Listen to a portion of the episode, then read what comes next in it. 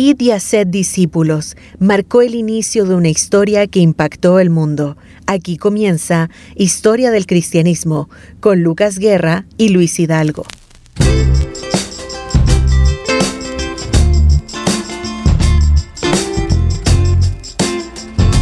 Muy buen día, amados hermanos. El Señor les bendiga. Sean bienvenidos a una nueva edición de este su programa Historia del Cristianismo, en donde nos reunimos para estudiar la historia del cristianismo, la historia de la iglesia, de los padres de la iglesia, de estas personas que fueron tan influyentes para lo que hoy día conocemos también como Biblia. Hay mucha información que hemos compartido durante otros programas. Y bueno, en este nuevo programa vamos a estar compartiendo el tema Cristología implícita, las primeras convicciones sobre Jesús, parte 2.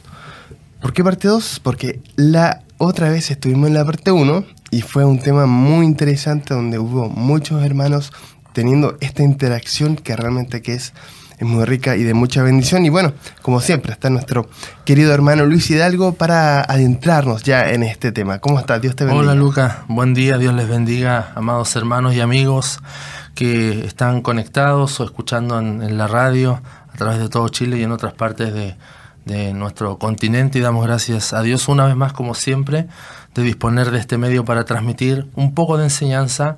Lo hemos dicho, nunca lo que entregamos es algo acabado y absoluto, sino es un aporte, un granito de arena para edificar sus vidas y poder eh, asentar nuestras convicciones en algo que es real, que es que Dios es real, que Cristo es real, su iglesia es real y es la mayor huella que ha quedado en la historia de la revelación divina. Oremos, Lucas. Oremos. Gracias te damos, Señor, en este tiempo que nos concedes de poder enseñar Úsanos con mi hermano Lucas para transmitir la verdad de tu palabra, pero también eh, el cómo has usado tú, porque tú has dotado a tu iglesia de maestros, Señor, y cómo podemos eh, abastecernos de ellos para aprender y también nosotros fungir como maestros y transmitir a otros la enseñanza. En la iglesia, el cuerpo de Cristo debe funcionar así, con los dones, dones que tú has dado a través de tu espíritu para que la iglesia se edifique y podamos tener firmeza en nuestra convicción, en nuestra creencia. En este caso, Señor, como hemos visto, tener esta convicción primitiva que tuvieron sobre Jesús, la misma debemos tener nosotros hoy. Gracias, bendito Dios, por este tiempo. En el nombre de Jesús, amén. Amén. Bueno, Luis, cristología implícita, ¿a qué se refiere con las primeras convicciones de Jesús? Y bueno, adentrémonos un poco también en el tema.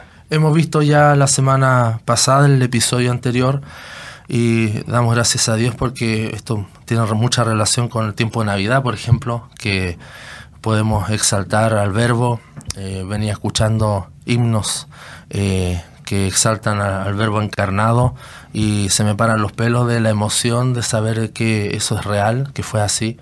Y al escuchar estos himnos eh, de, villancico, ¿no? orquestados eh, esa belleza tan que nos eleva a nuestro espíritu a alabar a, Dios y, y, lo que Él ha hecho por medio de Cristo, sin duda que nos, nos coincide con lo que estamos viendo, que es esta cristología implícita.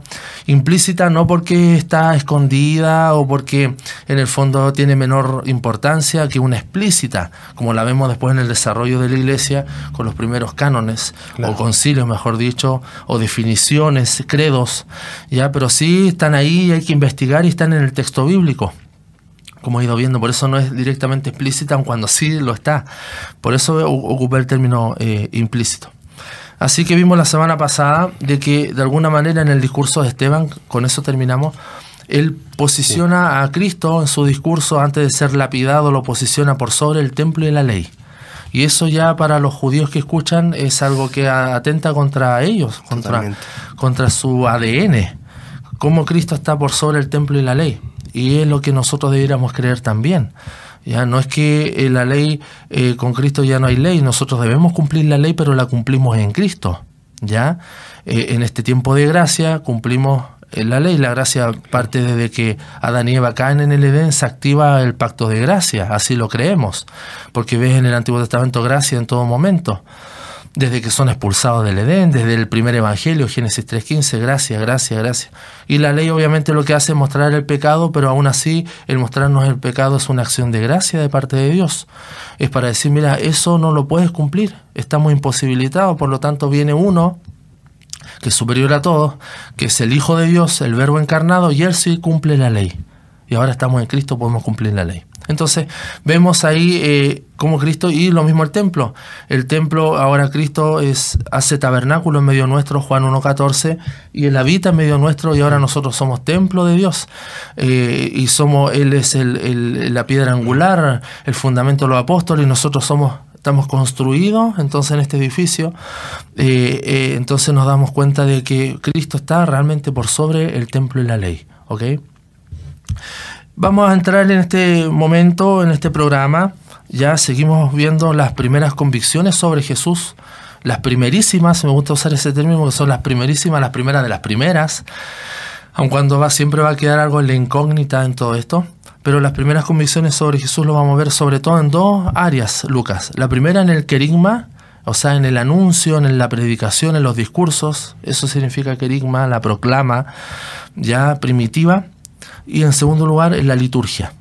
Las primerísimas convicciones sobre Jesús en el querigma y en la liturgia. ¿okay?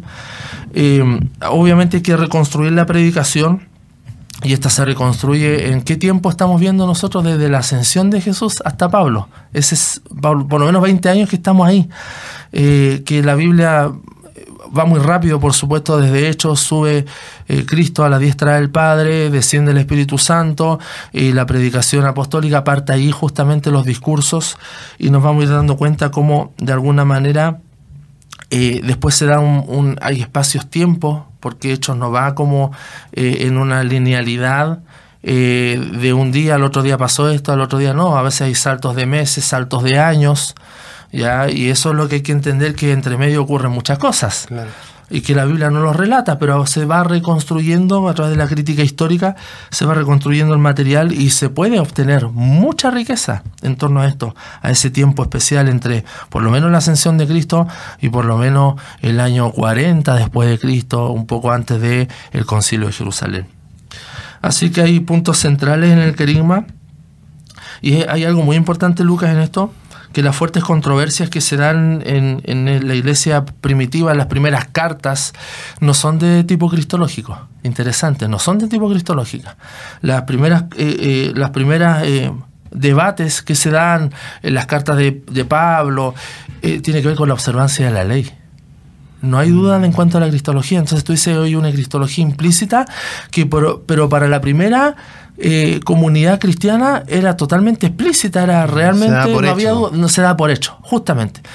Para ello era totalmente explícita, solo que a nosotros se nos manifiesta con la reconstrucción de los discursos y del material y vamos viendo, mira, acá hay un himno primitivo, acá hay un discurso primitivo, son material pre-paulino, siempre vamos a usar ese término, porque es antes de Pablo. La conversión de Pablo vino después y las cartas de Pablo vinieron mucho después, mm. entonces siempre esos lapsos de tiempo, hermano, usted tiene que estar atento. Si tiene duda, tiene que ver los otros programas para entender estos, estos vacíos pero cada vez están completos ¿no? de material. Así que las primeras convicciones tienen que ver con la ley de Moisés, eh, perdón, eh, los debates con la ley de Moisés, no con la cristología. Eso no está en duda. ¿ya? Em, así que hay una evolución, o sea, de hecho, tú ves las cartas de Pablo, no se ve una evolución cristológica en sus cartas se ve como un continuo desde Primera Tesalonicense mm. hasta lo último escrito, que es probablemente Segunda Timoteo, que es de lo último escrito de Pablo, no se ve una evolución cristológica. Es la misma cristología, pero esa es basada en una cristología pre-Pablo, pre-Paulina. Mm. ¿Ya? Así que en cuanto al querigma, vemos que uno de los discursos más recurrentes del querigma o del, perdón, del anuncio de Jesús, de la primerísima comunidad cristiana, tiene que ver con lo que describe 1 Corintios 15, 3 al 8. Voy a leer rápidamente. Y esto da testimonio de la resurrección, Lucas, la resurrección. Porque os transmití en primer lugar lo que a mí, a, mi vez, recibí. ¿Ya? ¿Te acuerdas de ese concepto? Eh, para Lambano, para Didomi, recibí, transmití Cristo murió por nuestros pecados según las Escrituras y que fue sepultado y, fue eh, muerto, resucitado el tercer día según la Escritura y que apareció a Cefas y luego a los doce. Eso dice Pablo, 1 Corintios 3, 15, 3 al 8. Después apareció a más de 500 hermanos, a la vez de los cuales muchos viven hasta ahora y otros murieron. Versículo 7, después apareció a Santiago, luego a todos los apóstoles. El versículo 8, por último, como a mí, a una, como a un abortivo, se me apareció también. Ese pasaje es probable eh, que sea uno de los más antiguos que encontramos en la Escritura eh, después de Cristo en el fondo, ya después de su ascensión, uno de los primeros testimonios materiales de estas primeras convicciones sobre Jesús está en este pasaje, 1 Corintios 15. ¿Ya? Hay una tradición, hay una redacción detrás. Recuerda que esto primero se transmitía oralmente, la predicación es oral y después se decide escribir. Ojo, atento a esos lapsos de tiempo. Ya entonces, eh, acá cabe la pregunta. En este pasaje que acabo de leer, Lucas, ¿qué es tradicional y qué es propio de Pablo, es lo que él dice. ¿Qué es tradicional? ¿Qué es propio de Pablo? Ya esa es una pregunta clave. El texto original probablemente no mm. contenía ni siquiera los versículos 6 y 8. Mira, ¿cuál es el 6? Después apareció a más de 500 hermanos a la vez de los cuales muchos viven hasta ahora y otros murieron. Eso lo agregó Pablo después. En los manuscritos originales no está ese versículo. Y el otro que agregó Pablo después y que no contradice lo anterior, sino que él complementa el material tradicional y ahora sí material paulino, el otro es pre-paulino, ahora el material paulino sería el versículo 6 y el 8, que dice, por último, como un abortivo se me pareció también a mí. Eso lo agregó él. ¿Ves cómo juega él? Claro. Con un material eh, existente ante él. ¿Ya?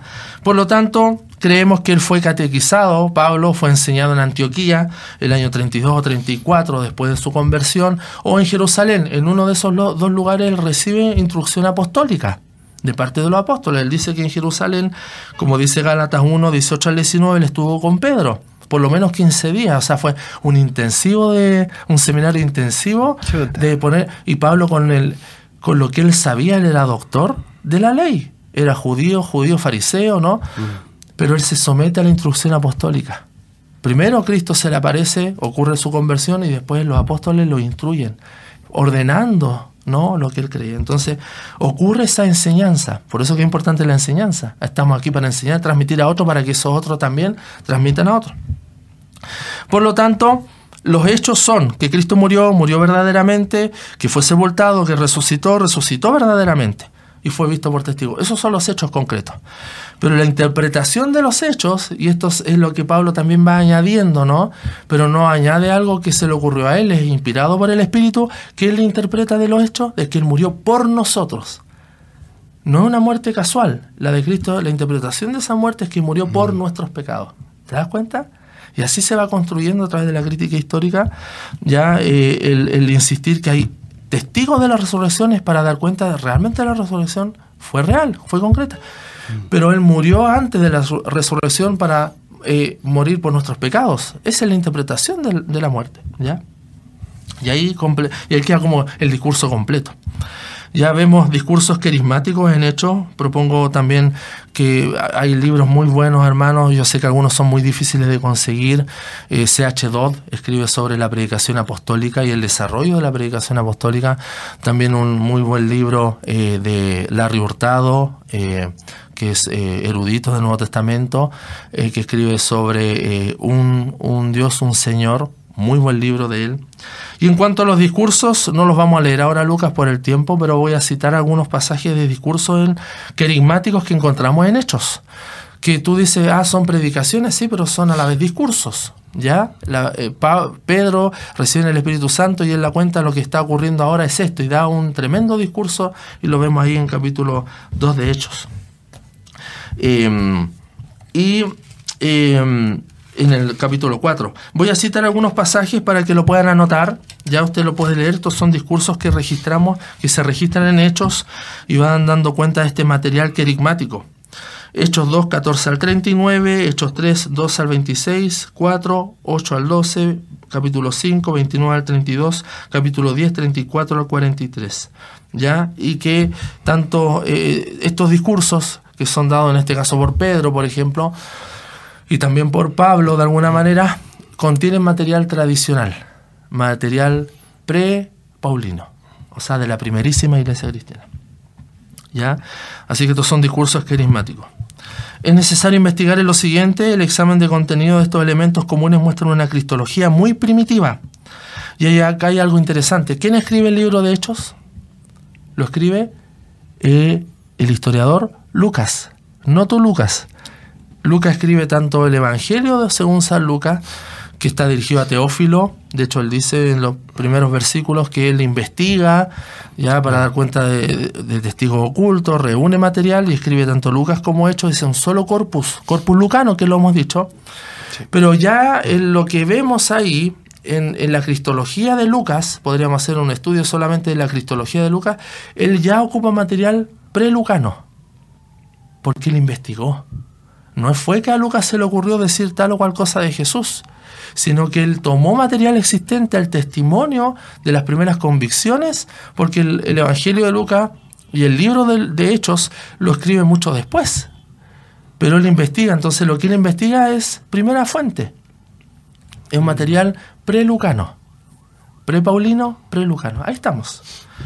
Así que él recibe estos discursos como parte de esta tradición. ¿Ok? De hecho, ocupa términos arcaicos también en sus discursos. Cuando él escribe eh, tanto el libro del Evangelio de Lucas, el libro de los Hechos, que es un libro histórico, él, eh, eh, hay testimonio acá y términos que son arcaicos, o sea, términos palestinos, que son muy antiguos, que él ni siquiera los tradujo y dan cuenta de que esto es, muy más, es mucho más antiguo que él. ¿okay? Hay una clave para entender todo esto y son las constantes. Hay elementos que son constantes en los discursos. Y eso es la clave para decir, esto realmente hay un material pre-discurso que está allí y que hecho mano en este caso Lucas para dar testimonio y esos materiales constantes, elementos constantes en, los discursos, los querigmas, son los que van dando cuenta, esto estaba ya existente antes. Por ejemplo, la relevancia de la actividad terrenal de Jesús. Es un elemento que lo vemos reiteradas veces, porque dice pasó haciendo el bien, dice Jesús pasó haciendo el bien. ¿Ya? Lo otro, eh, que esto fue previo al designio divino. No fue una, un plan B de Dios el enviar a Jesús, fue algo previsto por Él y, y por Él decretado, que venga su Hijo a esta tierra. Hay otra cosa que se reitera en los discursos, anuncia la resurrección y la exaltación. También dice Jesús resucitó. Continuidad entre Jesús terreno y el exaltado. Hay una continuidad. Ese material también se reitera en los querigmas. Entre el Jesús terrenal, que todos vieron, y el exaltado. Otro, eh, otra reiteración o elemento que encontramos en los querigmas es que eh, eh, dice nosotros somos testigos, nosotros somos testigos, nosotros somos testigos.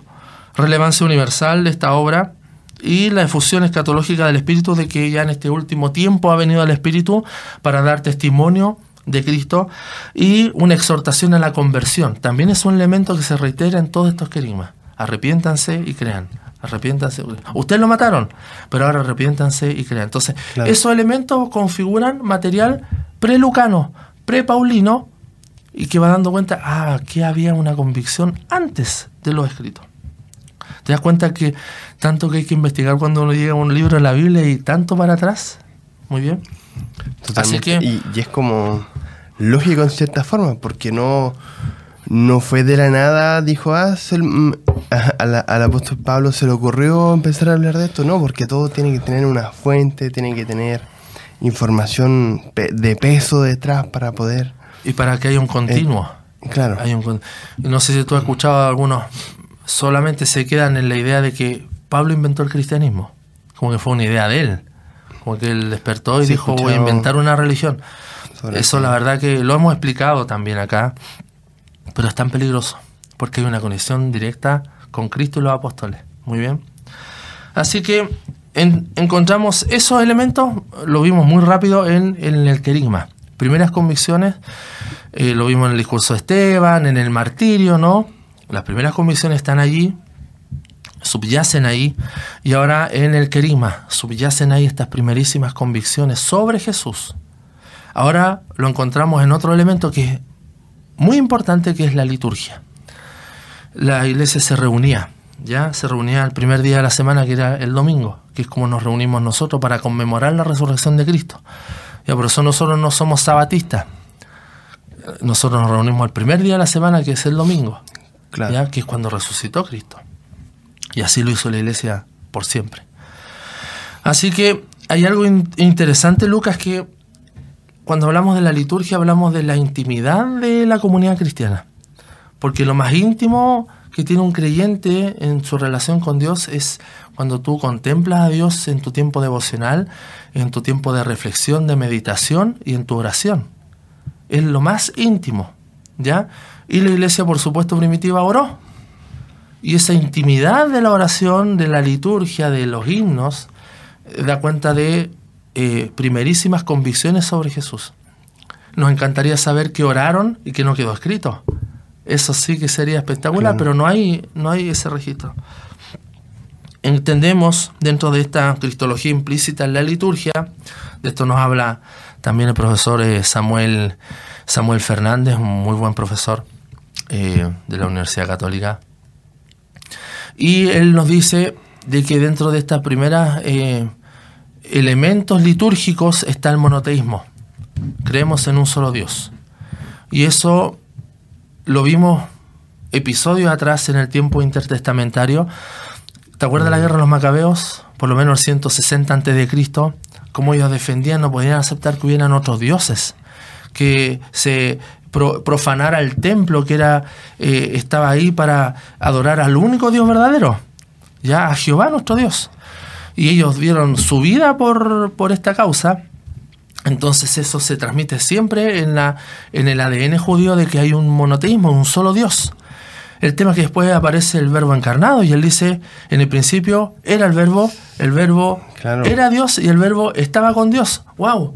Él es Dios, pero estaba con Dios, o sea, es una persona distinta. Por eso que los unicistas que creen solo, solo Cristo, no sé si has escuchado tú, Sí, se dan en la cabeza con estos versículos, porque ¿cómo puedes explicar que no existe una Trinidad? Que la Trinidad es real.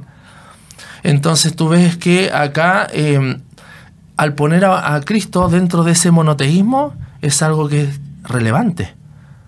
Los judíos, recuerdan que habían tres grupos, principalmente de los primerísimos cristianos, que eran los cristianos de habla, eh, los hebraoi, ¿no? los cristianos de habla aramea, los cristianos, perdón, judíos de habla aramea, judíos cristianos de habla aramea, judíos cristianos de habla griega y los etnos cristianos que eran eh, paganos que se convertían al cristianismo. Esos eran los principales grupos, los primeros grupos que conformaron la primera iglesia primitiva.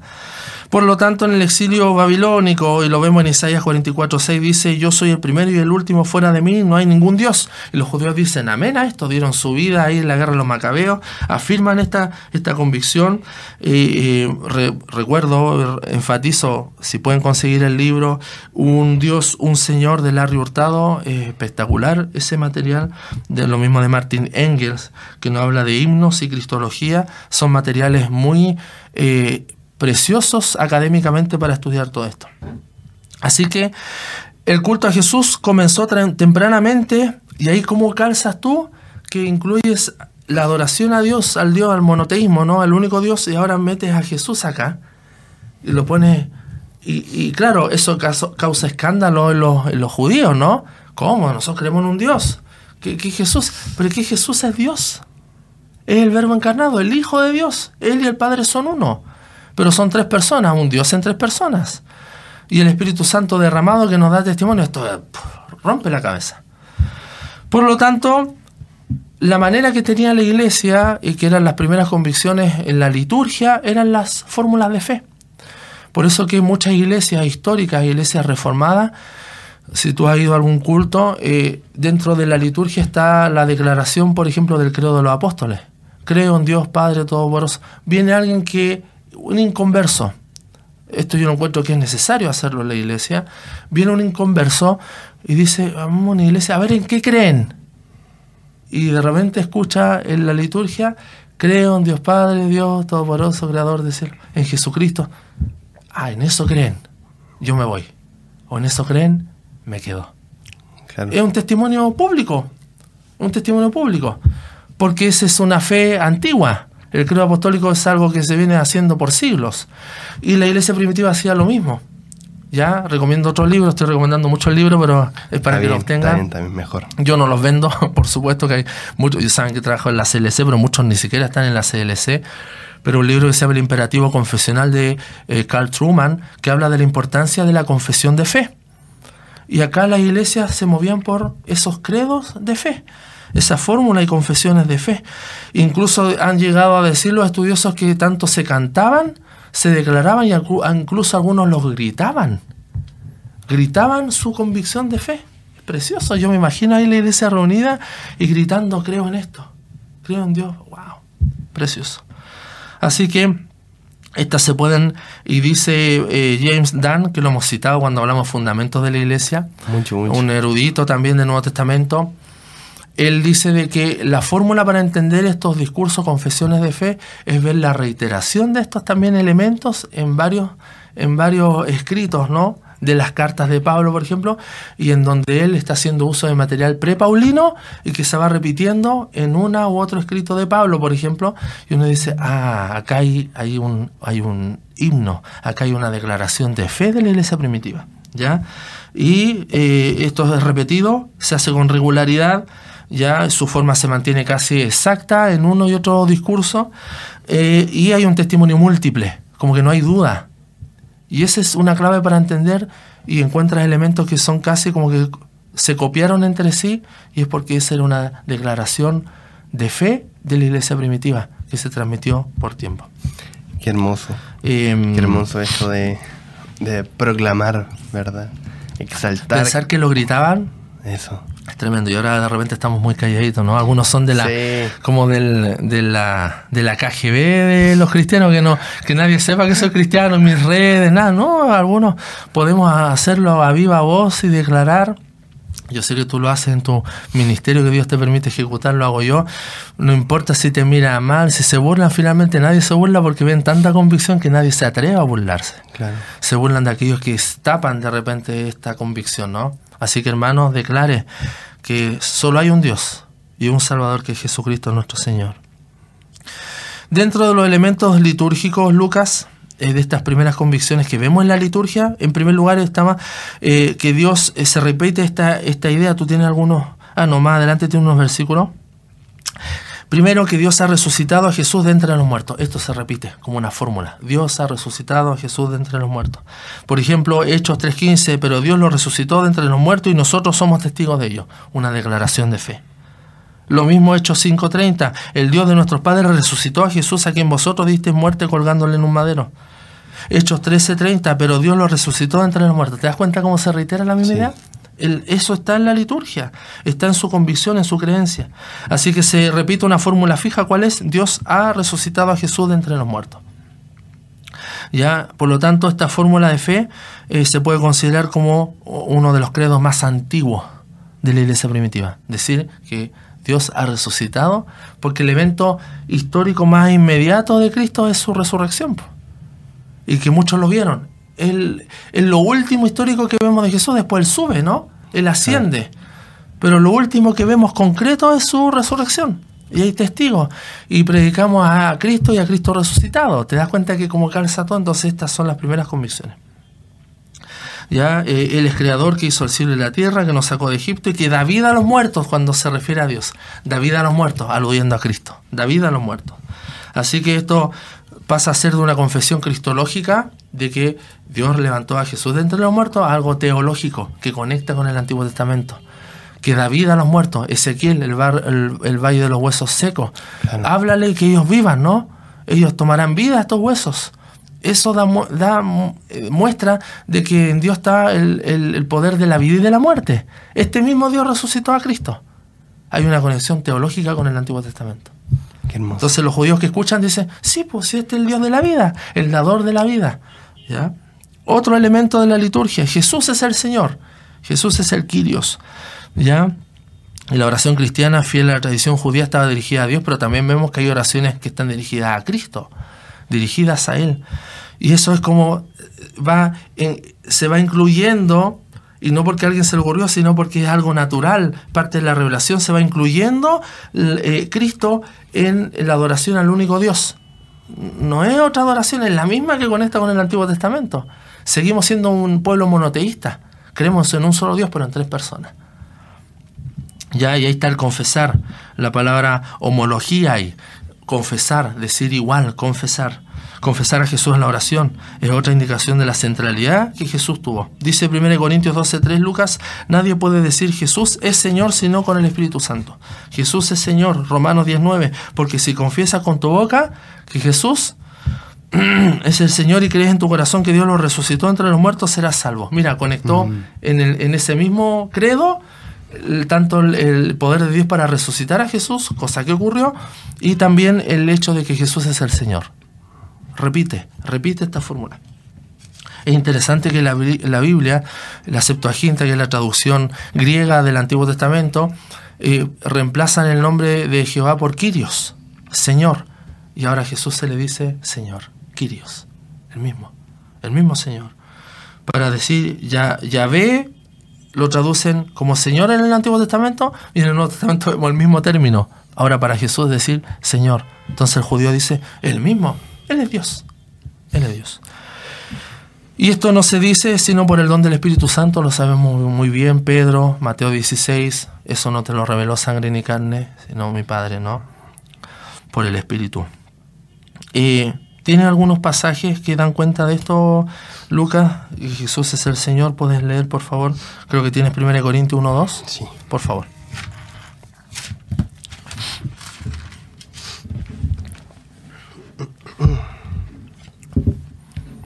A la iglesia de Dios que está en Corinto, a los santificados en Cristo Jesús, llamados a ser santos con todos los que en cualquier lugar invoquen el nombre, de nuestro Señor. Jesucristo, el nombre del Señor de ellos y nuestro. Amén. Otra, fórmula reiterativa. Hechos 2.21, Lucas, por favor.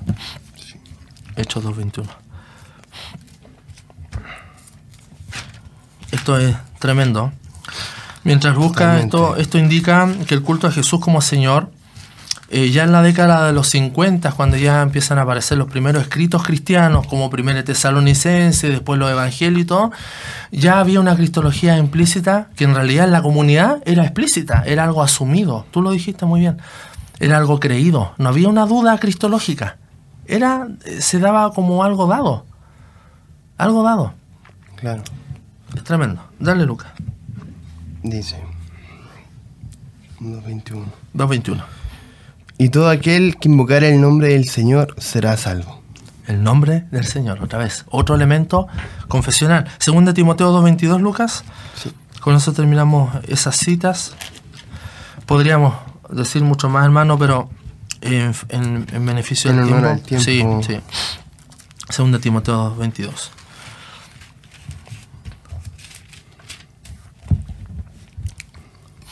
Huye también de las pasiones juveniles y sigue la justicia, la fe, el amor y la paz con los que de corazón limpio invocan al Señor. El Señor, al Señor, invocan al Señor. Otra traducción invocan el nombre del Señor. Por lo tanto, la práctica eclesial de rendir culto a Jesús como Señor es, desde que Jesús asciende, se reúne la iglesia y empezó. Empezó esto de confesar que el nombre del Señor, Jesucristo es el Señor, Jesús es el Quirios. Pena de muerte. En el contexto romano, el César era el Quirios, él era el Dios, no Jesús. Por tanto, si alguien decía yo soy Jesús, o sea, yo creo en Jesús, Él es el Kyrios del Señor, persecución, muerte. Otro elemento, Lucas, de la liturgia que da cuenta de estas primeras convicciones sobre Jesús es eh, que Cristo murió por nosotros. Es la interpretación de los eventos históricos. Cristo murió, sí, evento histórico, pero ¿por qué murió? Por nosotros. ¿Por qué? Porque somos pecadores por nuestra salvación, por nosotros. Ya es una profesión de fe declarada y dada desde las primerísimas comunidades cristianas. ¿Ya? Cristo murió por nosotros, 1 Tesalonicenses 5.10. Cristo murió por nuestros pecados, 1 Corintios 15.3. Cristo murió por todos, 2 Corintios 5.14 al 15. Cristo murió por los impíos, Romanos 5.6. ¿Te das cuenta? Es otro elemento.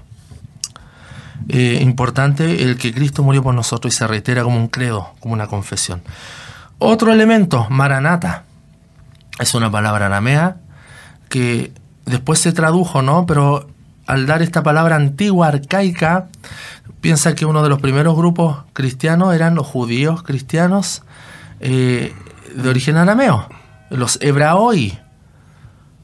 Y decir Maranata es algo conocido por todos, no necesito explicarte qué significa ven Señor, ven Señor. y también es una fórmula escatológica, porque está diciendo, Señor, ven.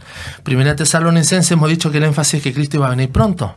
Finalmente ese énfasis cambia, porque ya Pablo cuando escribe eh, Segunda Timoteo, él dice ahora estoy pronto a mi partida, tráeme mis libros, eh, me abrigo.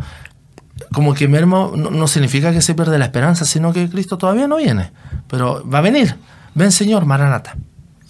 ¿Ya? Porque justamente la palabra maré en arameo significa Señor, ven Señor, Maranata.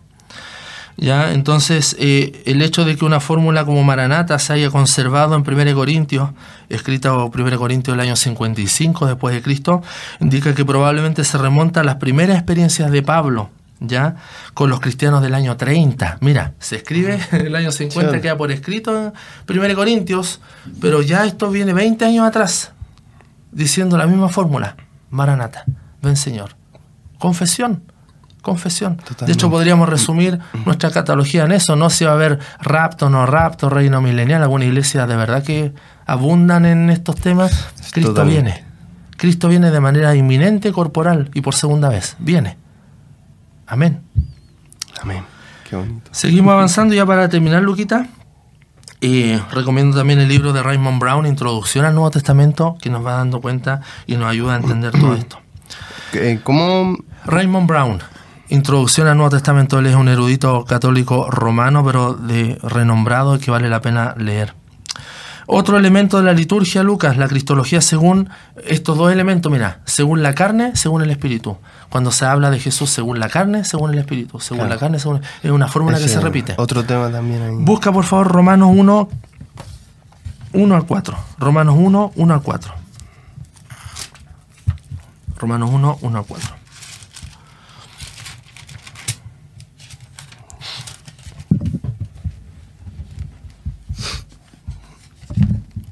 Dice, Pablo, siervo de Jesucristo, llamado a ser apóstol, apartado para el Evangelio de Dios, el que había prometido antes de sus profetas en las Santas Escrituras, acerca de su Hijo, nuestro Señor Jesucristo, que era del linaje de David según la carne, que fue declarado Hijo de Dios con poder según el Espíritu de Santidad por la resurrección de entre los muertos. Fíjate que ahí hay un elemento, como lo, hablé en el, en el título de esta parte, según la carne, según el Espíritu. Hijo de David, según la carne, según declarado Hijo de Dios, según el Espíritu de Santidad. Probablemente lo otro que él agregó es la posible fórmula prepaulina sería esta, nacido del linaje de David según la carne, declarado hijo de Dios con poder, según el Espíritu de Santidad, a partir de la resurrección de entre los muertos, Jesús, Cristo, Señor nuestro. Esa es la fórmula prepaulina. Y todo lo que vemos de añadido al, al pasaje este es lo que Pablo añade.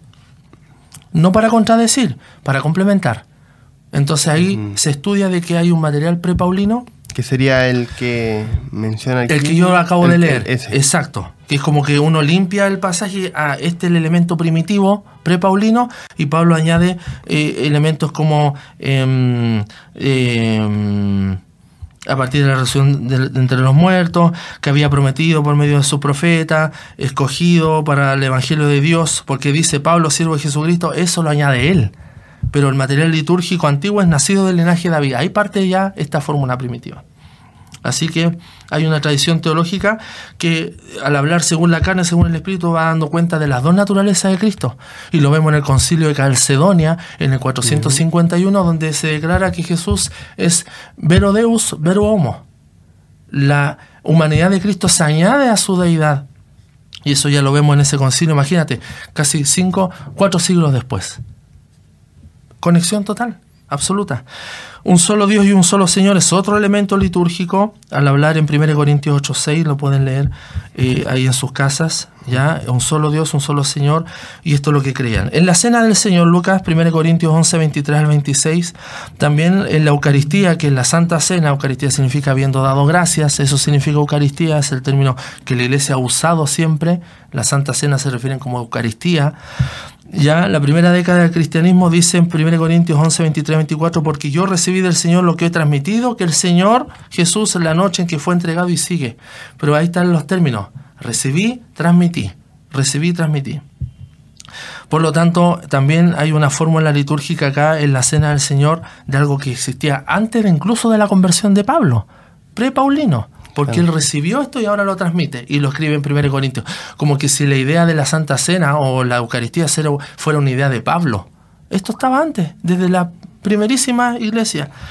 En cuanto a los himnos de la iglesia primitiva, no es mucho el material que tenemos, pero encontramos rastros de himnos en Colosenses 3, 16 al 17 y también en Efesios 5, 19 al 20. Por ejemplo, dice 5, 19 al 20 de Efesios, recitad entre vosotros salmos, himnos y cánticos inspirados, cantad y salmodiad a vuestro corazón al Señor, dando gracias continuamente y por todo a Dios Padre en nombre de nuestro Señor Jesucristo himnos, cantos, cánticos. No solamente los salmos, los 150 salmos que tenemos, sino cánticos espirituales que la iglesia formuló para declarar su fe, su credo, su confesión de fe en himnos, para cantar, para gritar.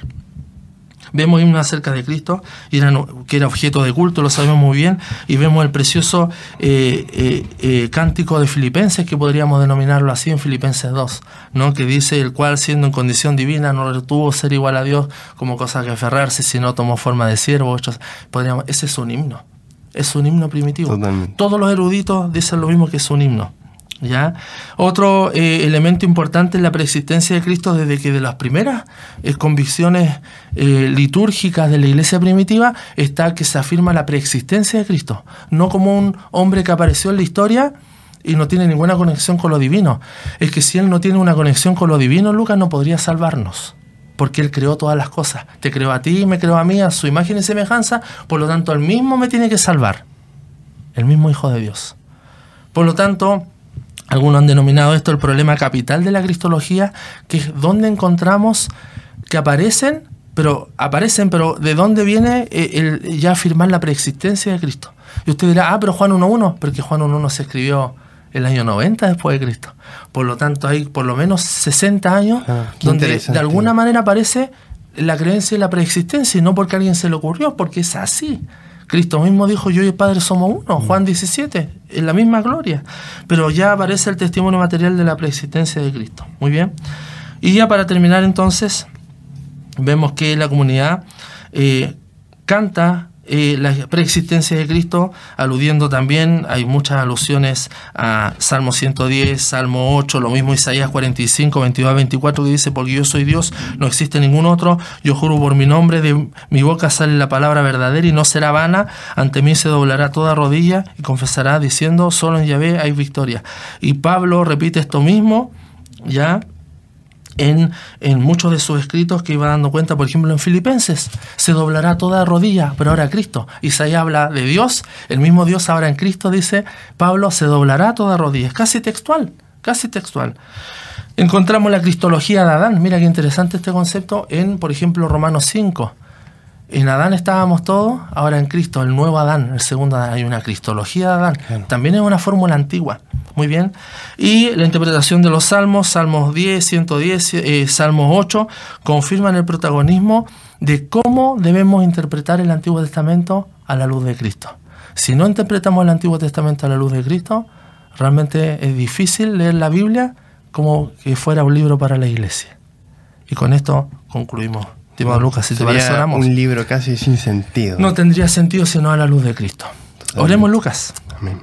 Bendito Dios, alabado sea tu nombre, por Jesucristo nuestro Señor y Salvador, por tu Espíritu que inflama nuestro ser de gozo cuando podemos estudiar estas cosas. Y rogamos, Señor, que tú puedas dar este asombro a todos quienes escuchan, para afirmar su fe, para predicar el Evangelio, para tener valentía, Señor. Van a venir días muy malos y tenemos que estar firmes, creer en esto que creía la primerísima iglesia primitiva creerlo nosotros también, porque eso no ha cambiado. Señor, danos convicción, que nos aferremos a tu palabra, que es la verdad, porque el cielo y la tierra pasarán, pero tu palabra no pasará. A ti sea la gloria, Señor, en el nombre del Padre y del Hijo y del Espíritu Santo. Amén. Amén. Amén, Luis. Ha sido un, un programa de mucha bendición, mucho, bastante conocimiento, y todo esto es para la gloria del Señor. señor. Para la edificación del pueblo, de, Cristo para los hermanos, para que podamos tener herramientas, podamos tener contenido para poder estudiarlo, pero también para presentar defensa cuando algunas personas pongan o quieran poner en duda nuestro, nuestra fe acerca de nuestro Señor Jesucristo, hay evidencia de forma bíblica como también extra bíblica. Así que tenemos mucha información y todo esto para la gloria de Dios. Luis, como siempre, te damos muchas gracias por estar en este programa. Una bendición que estés con nosotros eh, todos los programas acá.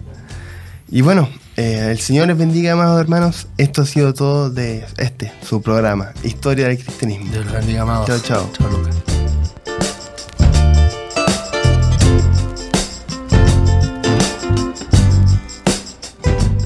Encuentra Historia del Cristianismo en Spotify, Apple Podcasts y armonía.cl. Cada semana un nuevo episodio.